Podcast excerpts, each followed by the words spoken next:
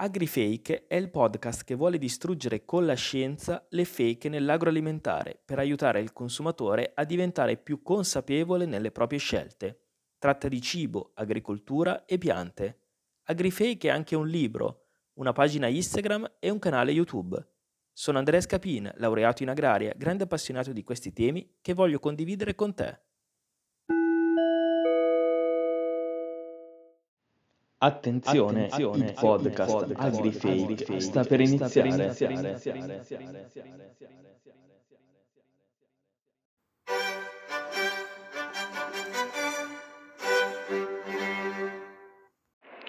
In questo podcast darò voce a tutti. Opinioni desuete, linguaggio volgare e pareri non political correct non verranno censurati. Se sei affezionato ad una divulgazione tradizionale ed educata, non ascoltare il podcast. Buongiorno a tutti, questa mia mattinata di ferie la voglio impiegare per fare questa nuova registrazione del mio podcast AgriFake per pavoneggiarmi con le mie capacità radiofoniche. a parte gli scherzi, oggi voglio raccontare una, una nuova tematica eh, che è quella delle vecchie varietà, altresì note come varietà antiche. Molto spesso si sente parlare di vecchie varietà come il ritorno a miracolose varietà che sono state perdute, sostituite da varietà più moderne.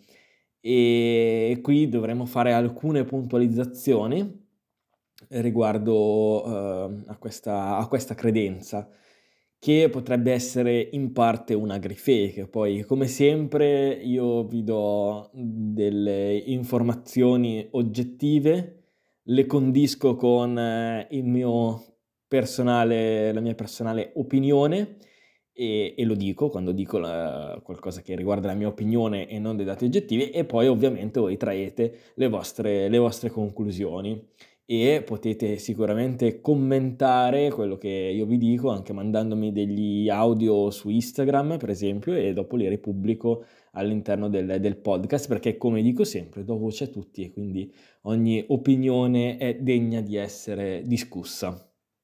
In ogni caso partirei da una bellissima slide che ho qui davanti a me ma voi ovviamente non potete vederla perché si tratta di un podcast è una slide che arriva dal, dall'università, è una, una, slide che ho rielaborato ancora dagli appunti del, dell'università e secondo me è molto interessante e chiara per spiegare come eh, funziona il percorso di una varietà. Si parte dalle fonti di diversità genetica. Quali sono queste fonti di diversità genetica? Possono essere delle fonti nuove, quindi una diversità che prima non esisteva, basti pensare alla mutagenesi, quella tecnica di miglioramento genetico di cui abbiamo parlato nell'apposita puntata del miglioramento genetico all'inizio del, del podcast, non mi ricordo più se la terza o la quarta. Mutagenizzare significa utilizzare eh, per esempio delle radiazioni o delle sostanze chimiche che causano appunto una modifica del DNA, appunto una modificazione strutturale del DNA, una, una, una mutazione e questa mutazione è poi ereditabile e quindi la mutazione, che è questa modifica al DNA, crea qualcosa che prima non esisteva, quindi qualcosa di nuovo. E quindi facendo mutagenesi creiamo diversità. Me ne sbatto i coglioni. Una seconda, uh, una seconda eh, fonte di diversità genetica sono gli OGM, perché eh, molti pensano che gli OGM distruggono la diversità, ma è un concetto che si scontra con proprio la base della genetica. Se io sto creando un, un OGM, io sto creando qualcosa che prima non esisteva, perché è la varietà X che esisteva anche prima, che però ha dentro anche una porzione di y che arriva da qualche altra parte, quindi eh, diventerà eh, una varietà che ha dentro quel pezzettino in più che prima non esisteva, quindi ancora una volta sto creando diversità genetica. Oppure ci sono delle eh, fonti più tradizionali di ehm, risorse genetiche che sono eh, appunto le vecchie varietà, quindi posso utilizzare le vecchie varietà per reincrociarle tra loro con altra roba e quindi creo diversità. Ci sono i wild material, ovvero i materiali selvatici. Se io prendo eh, varietà dal, dall'ambiente, eh, dall'ambiente, selvatico, dall'ambiente eh, naturale, io posso utilizzare quella diversità per incrociarla, per introgredire caratteri in nuove varietà. Quindi eh, la utilizzo per creare eh, nuova diversità. Poi ci sono materiali di altre aziende, ovviamente eh, non sempre, eh, perché se ci sono dei geni brevettati questo non è consentito, ma se non ci sono dei geni brevettati è possibile incrociare delle varietà di eh, altre aziende perché in pratica rimescolo tutto e quindi sto creando qualcosa di nuovo, oppure posso utilizzare le cosiddette banche del germoplasma. Ci sono delle vere e proprie banche nel mondo che conservano varietà, quindi hanno semi di tutte le varietà di tante specie che mm, servono proprio come una banca genetica, quindi per non perdere quella diversità. Ovviamente il seme può durare tantissimi anni, eh, però eh, non è infinito, quindi non è che germina a distanza di eh, 10.000 anni. Quindi cosa viene fatto? ogni tanto questi semi vengono seminati e eh, si eh, riproducono in modo da rinnovare il, il, seme, quindi il seme si conserva molto, però ogni tanto ha bisogno di, a seconda della specie, alcune specie hanno più bisogno di altre, comunque di eh, essere eh, riseminato e quindi eh, produrre nuovo seme che viene poi conservato. È un grandissimo lavoro di conservazione della diversità genetica. Questo ehm, avviene, ci possono essere enti pubblici che hanno banche del germoplasma, ma anche le diverse aziende sementiere hanno delle proprie banche del germoplasma sulle specie eh, per le quali lavorano, perché quella fonte di diversità genetica è assolutamente indispensabile all'azienda stessa per creare nuove varietà, perché avviene eh, sempre un rimescolamento eh, a partire eh, appunto da queste banche del germoplasma per, o attraverso tutte le cose che abbiamo visto sino ad ora. Quindi per recapitolare abbiamo una base di partenza per creare una varietà che possono essere o le risorse genetiche suddivise nei punti che abbiamo detto, quindi vecchie varietà, materiali selvatici, materiali di altre aziende e banche del germoplasma, oppure eh, avviene una vera e propria eh, creazione di diversità attraverso la mutagenesi, che può essere eh, naturale, però se è naturale la ritroviamo comunque nelle, nei wild material, cioè nelle eh, varietà che si trovano in natura, quindi mutagenesi in questo caso si parla di mutagenesi indotta che viene fatta attraverso sostanze chimiche o radiazioni, oppure eh, un'ultima fonte di diversità genetica sono gli OGM. Vist, viste, come abbiamo visto, tutte queste fonti di diversità genetica eh, che vengono utilizzate per la creazione del, delle varietà. Quindi si passa da questo primo step di fonti di diversità genetica al secondo step che è quello della breeding activity, l'attività di breeding che tradotto in italiano sarebbe l'attività di miglioramento genetico. Ho dedicato un intero episodio per parlare del miglioramento genetico eh, dico solamente che, ripeto solamente che il miglioramento genetico si suddivide in un miglioramento genetico classico che si basa su incrocio, selezione, eh, incrocio e selezione, oppure eh, beh, anche la mutazione possiamo farla rientrare nel miglioramento genetico classico perché viene fatta storicamente, oppure eh, il, c'è il miglioramento genetico ehm, moderno, le biotecnologie, eh, all'interno delle quali ci, essere, ci, possono essere gli OGM, eh, ci, possono, ci, può essere il genome editing, eh, l'utilizzo dei marcatori molecolari, eccetera. Comunque questa attività di breeding, di miglioramento eh, genetico, evolve, ehm, in, evolve, porta alla formazione delle nuove varietà, quindi delle varietà migliorate.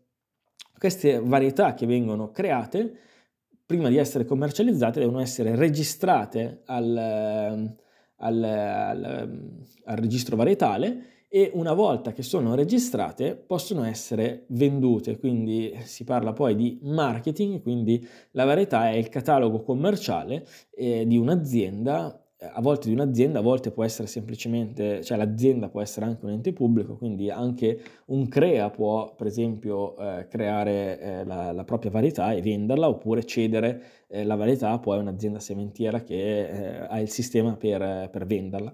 In ogni caso questa varietà viene venduta, quindi se viene venduta vuol dire che qualcuno la coltiva e qualcuno poi mangia quei prodotti che vengono coltivati, molto semplice.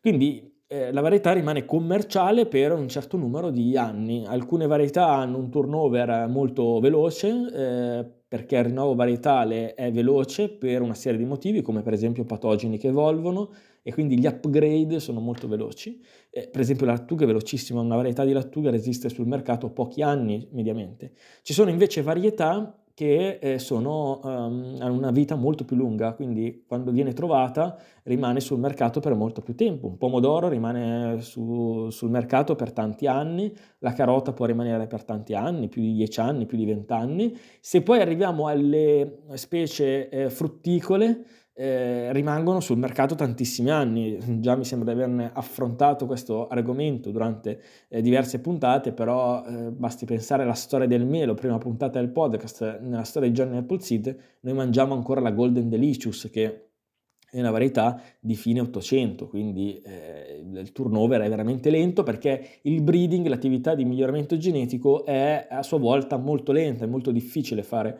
una nuova varietà. Comunque, dopo un certo numero di anni, le varietà diventano obsolete e quindi cosa sono queste varietà che erano commerciali? Ritornano all'inizio del, del, del nostro schema, quindi ritornano fonte eh, genetica, fonte ris- una risorsa genetica che può essere riutilizzata per creare nuove varietà. Quindi è un ciclo sostanzialmente infinito. Mi focalizzo subito su un concetto. Quella che è una vecchia varietà era un tempo una varietà moderna, quindi vecchia varietà è semplicemente una varietà che è stata per n motivi superata.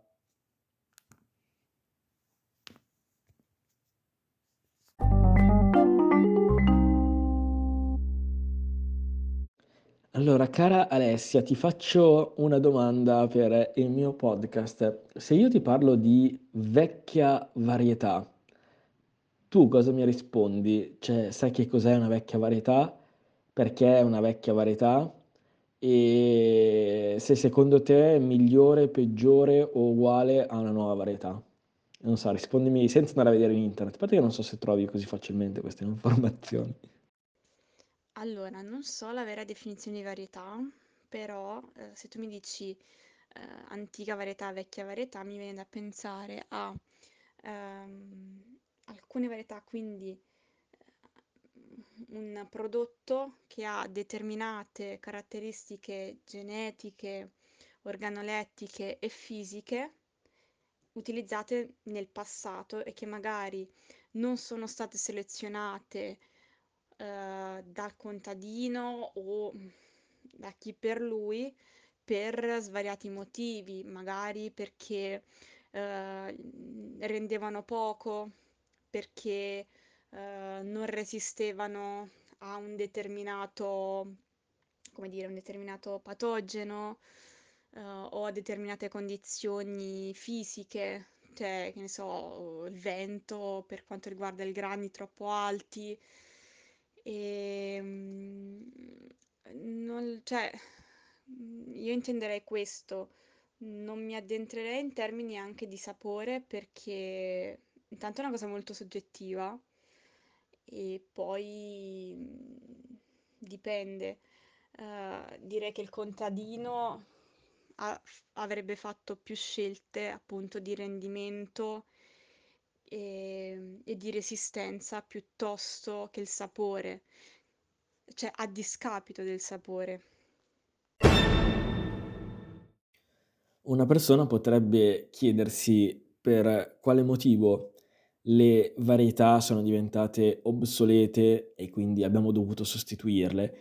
Questa risposta viene data sempre nell'episodio riguardante il miglioramento genetico. Il miglioramento genetico e quindi il rinnovo varietale viene fatto per diversi aspetti. Primo tra tutti c'è sicuramente il discorso dei patogeni.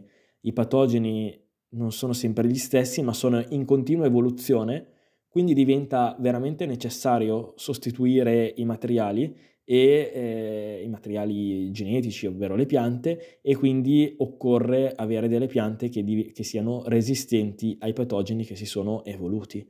È un po' come dire eh, la storia del Covid, che probabilmente è un po' più semplice da comprendere per tutti. Il, il vaccino serve per proteggere a una o più varianti del Covid, eh, ad un certo punto però il virus evolve e quindi il vaccino non copre più. Immaginate che quel vaccino sia una resistenza, cioè una capacità intrinseca di alcune piante di resistere al, al patogeno e, e, e il, la storia è ben, è ben spiegata quindi. E quindi le piante devono essere in grado di resistere a questi patogeni in continua evoluzione. Questo è il primo aspetto, però ce ne sono tanti altri. Una, una varietà potrebbe diventare vecchia anche perché si trova una varietà che è semplicemente più produttiva, una varietà che eh, resiste meglio alle fisiopatie, per esempio se il clima cambia abbiamo bisogno di varietà che resistono a, a temperature e una maggiore radiazione luminosa per dire, oppure i mercati che evolvono, eh, l'angura senza semi è il classico esempio, perché una volta si voleva l'angura con i semi, adesso si vuole sempre di più l'angura senza semi, quindi eh, varietà coi semi potrebbero diventare vecchie perché più nessuno vuole quelle varietà, oppure molto importante è l'aspetto della, della, della trasformazione alimentare. L'industria alimentare vuole dei prodotti standardizzati e eh, che siano facili eh, da, da, trasformare e gestire. Basti pensare a una migliore conservabilità di una varietà piuttosto di un'altra, di un'altra varietà,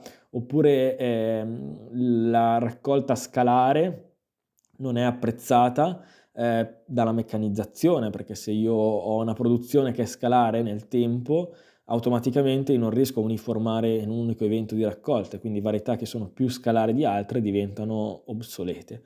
Quindi per tutti questi motivi e altri le varietà eh, diventano vecchie varietà perché si trova una varietà che è migliore.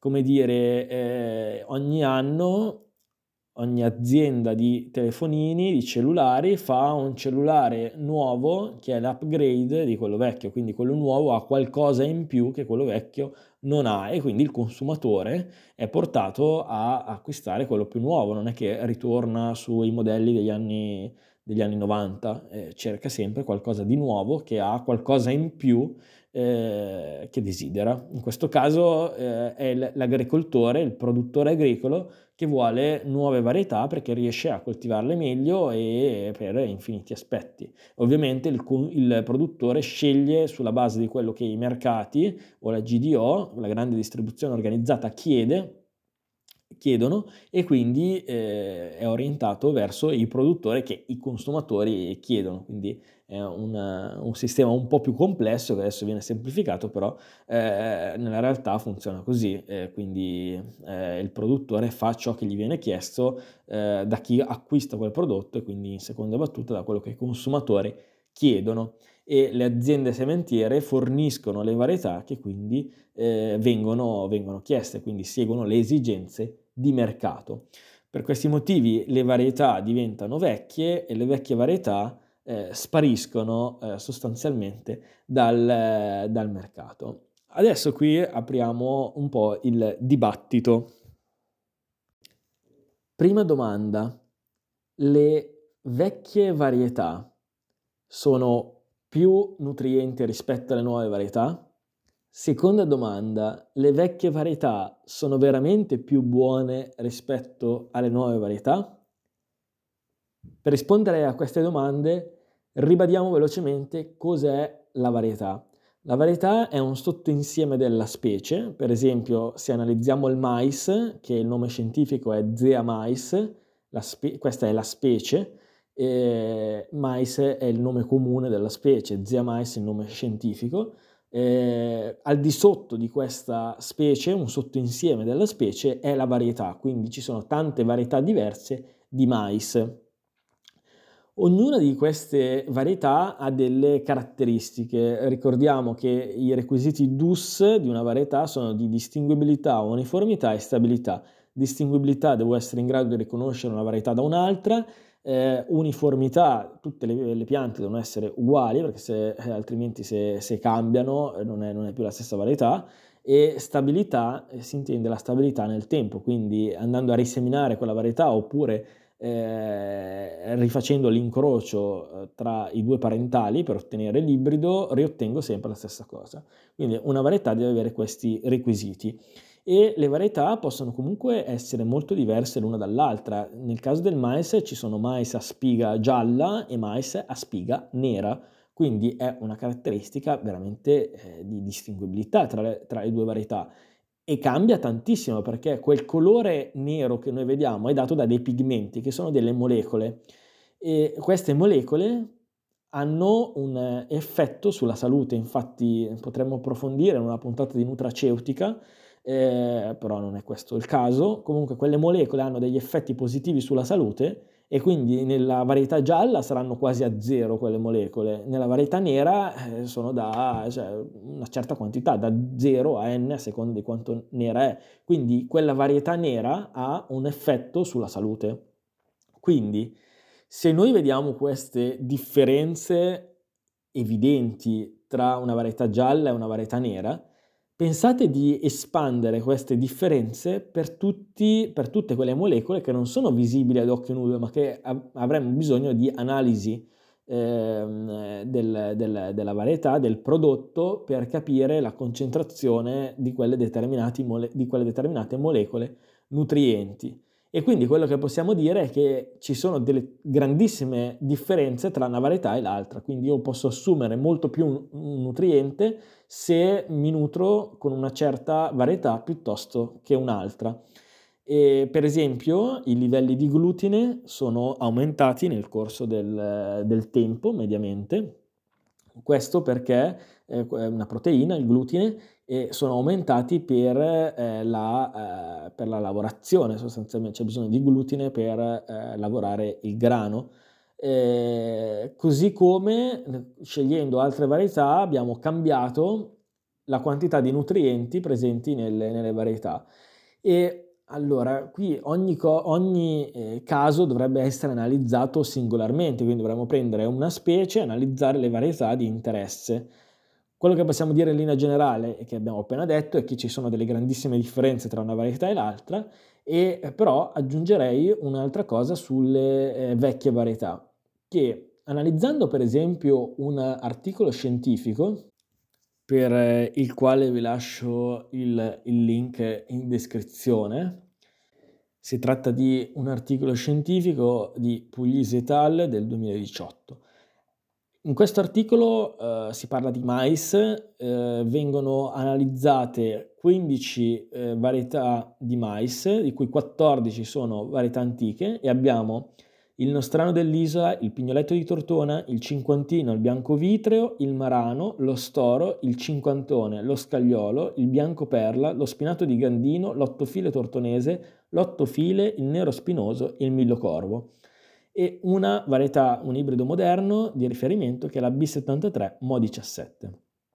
Quello che si può eh, vedere eh, analizzando per esempio le proteine graficamente sono proteine espresse in percentuale e eh, si vede che la B73 Mo17 ha eh, circa poco più dell'8% di proteine contro eh, la media di tutte le altre eh, varietà antiche che hanno poco più del 10% di proteine, quindi due punti percentuali in più eh, per le varietà antiche. Quindi possiamo concludere che eh, qui è anche è rappresentato graficamente che c'è una differenza statisticamente significativa tra la media delle varietà antiche e il riferimento l'ibrido commerciale eh, moderno. Quindi in termini di proteine possiamo dire che le varietà antiche sono più nutrienti.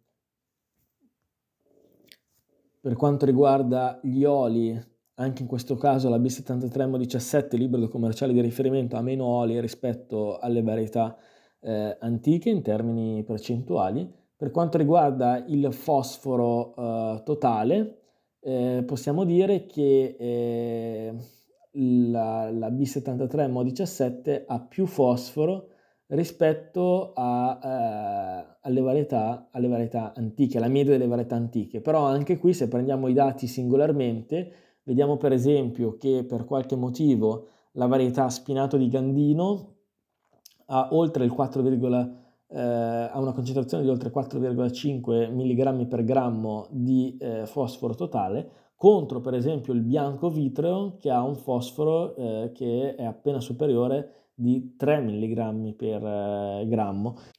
Se analizziamo il contenuto di carotenoidi, qua le differenze sono veramente evidenti ed è curioso come eh, per esempio il bianco vitreo, che è una varietà bianca appunto, ha dei carotenoidi che sono bassissimi, eh, perché appunto è bianco, quindi manca la molecola che dà la colorazione gialla-arancione, contro per esempio lo storo, che è una varietà colorata, eh, marrone praticamente, che ha un contenuto altissimo, cioè passiamo dal bianco vitreo che ha sotto il 10 di eh, microgrammi per grammo allo storo che ha oltre i 30 per, eh, di microgrammi per grammo, quindi se io scelgo una varietà piuttosto che un'altra sto assumendo molti più carotenoidi, quindi questo è interessante.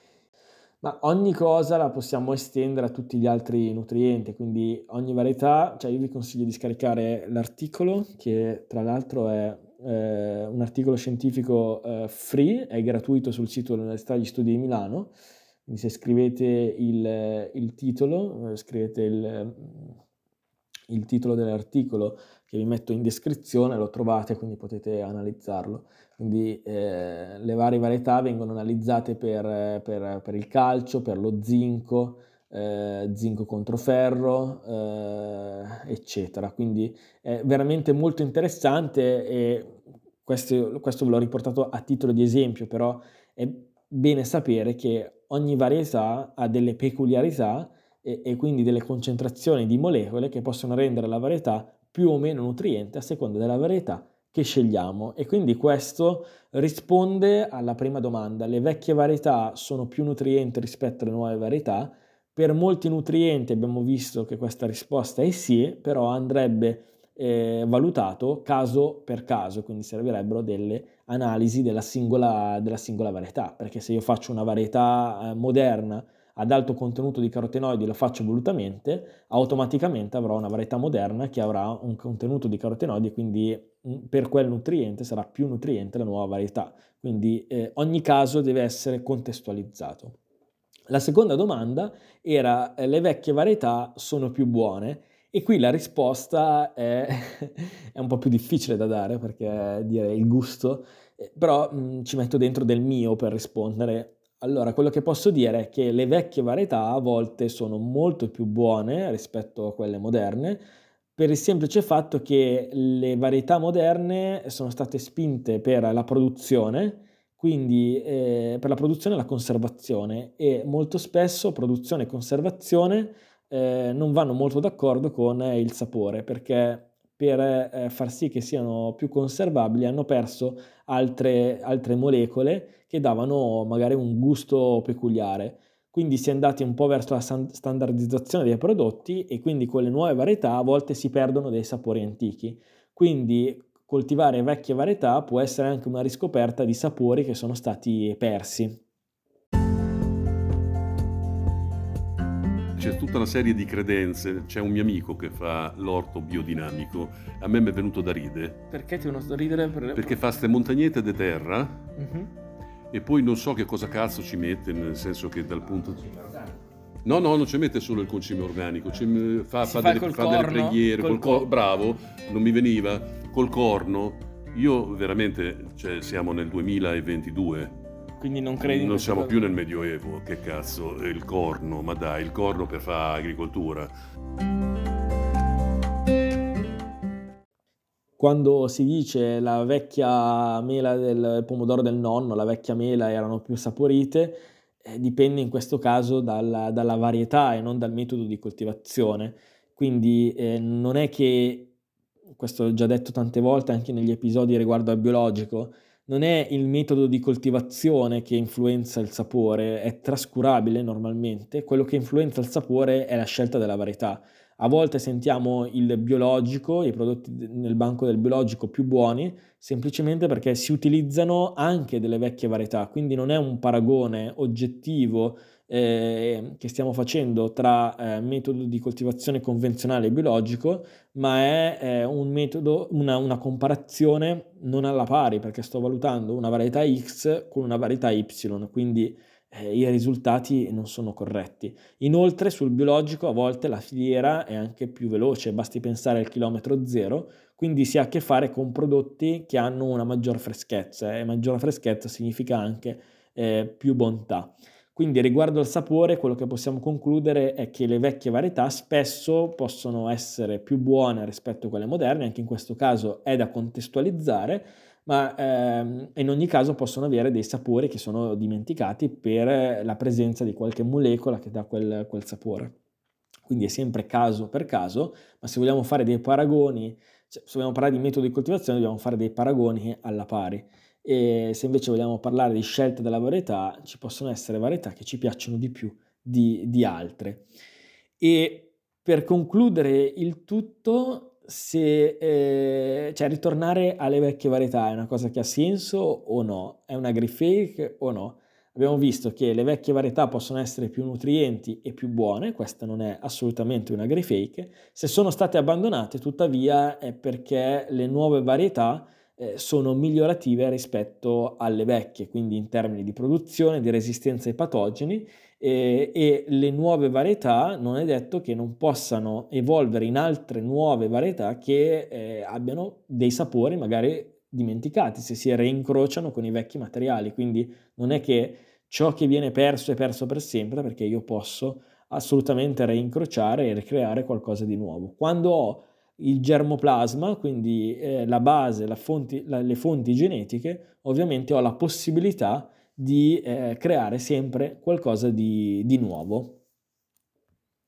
Infine c'è un ultimo aspetto che è quello della suggestione, quindi eh, utilizzare delle vecchie varietà che vengono vendute, come viene da pensare anche alla pasta del senatore Cappelli, che magari parleremo in, puntata, in una puntata apposita, ehm, è stata creata eh, da Strampelli, che è stato un grande agronomo italiano durante l'epoca del fascismo, e è una varietà che adesso si ritrova sui banchi del supermercato, era stata abbandonata, è una vecchia varietà e può essere suggestivo anche mangiare qualcosa che è stato creato molto, molto tempo fa e, e ritornare a sapori che erano dimenticati. Quindi io sono grande fan delle vecchie varietà che anche in questo caso non è che devono risostituire le nuove varietà, perché se sono state sostituite c'è un motivo, però ovviamente non devono essere perse per non perdere fonti eh, di variabilità genetica e soprattutto non perdere anche forme, sapori e colori che eh,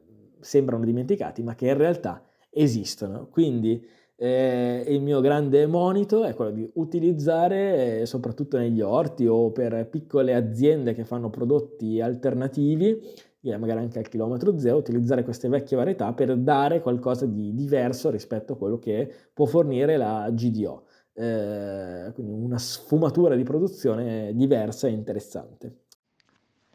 Adriano, tu che sei uno che ti occupi di ricerca nell'ambito delle varietà e quindi fai prove sperimentali, se io ti facessi questa domanda, le vecchie varietà o le, an- le varietà antiche sono migliori o peggiori di quelle moderne? E sono più resistenti da coltivare? Sono più buone? Sono eh, non lo so, quello che pensi riguardo a varietà che sono state superate, un tuo pensiero da tecnico. Dal mio punto di vista ho visto fare un salto di qualità enorme a quello che oggi troviamo sulle nostre tavole, mentre in passato questa, questa accortezza o ricerca non c'era. Quello che oggi è eh, il prodotto sul mercato e quello che era 30, 20, 40 anni fa, è, un, è netta la differenza per quanto riguarda la resistenza vari, a, alle varie problematiche. Eh sì, ma è normale, poi adesso c'è, c'è tutto questo sentimento, questa corsa al, alla, neanche alla tradizione, alla, più direi alla genuinità, alle cose di una volta, all'autenticità di queste varietà, di queste cose, delle ricette, delle cazzate, soprattutto delle cazzate, perché tipo adesso sei un pochino più tranquillizzata. Mi ricordo quando avevano iniziato a, a commercializzare il, le, le, robe fatte col grano Kamut o Kamut, non so come si pronunci. Ah, il Kamut, il grano degli antichi faraoni egizi. Ma io veramente sapevo che venisse dal Pakistan il Kamut, cioè, nel senso, mi sembra che abbia un po' che un cazzo a che fare con i faraoni. Adesso c'è l'epidemia di quelli del grano monococco, di quell'altro di cocco, cocco bello, cocco fresco. Ma raga, avete rotto i coglioni, c'è questa roba del, del grano monococco qui, lì, non so, non so cosa. Eh, ma questo antico ha meno glutine. Eh, infatti quando usavi quella farina lì per impastare per fare del pane era un inferno perché faceva schifo non riuscivi a fare mezza maglia glutinica che si, si spappolava il pane addirittura immaginati che mia nonna che comunque non era nata al tempo di Gengis Khan quindi non è che stiamo parlando di varietà così tanto antiche di grano e io ricordo che mi diceva che effettivamente quando lei era piccola, comunque era molto piccola, eh, i suoi genitori e i suoi nonni usavano un tipo di, di farina di grano di queste che erano comunque sicuramente era molto bassa a livello di glutine e quindi fare il, fare il pane era, era, complicato cioè nel senso non era così facile come si, potesse, come si possa pensare non è come adesso che vai ti compri due pacchetti di farina e anche uno senza mani è capace di fare una pagnotta. Era difficile perché appunto non, non legava bene questo impasto. Ed ecco perché poi sono nate le altre, le altre, varietà di grano. Ma a quanto pare adesso anche la senatore Cappelli è una varietà pregiata. Eh.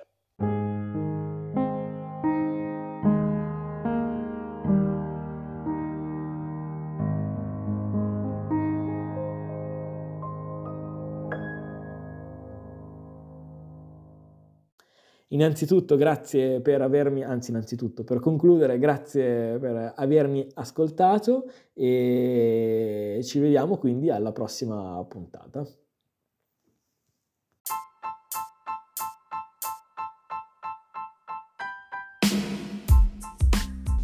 Oh Chicco, però sei pesante, sei pesante! Sto a guidare mica mi rompe i coglioni sempre così tu, eh. Te sti podcast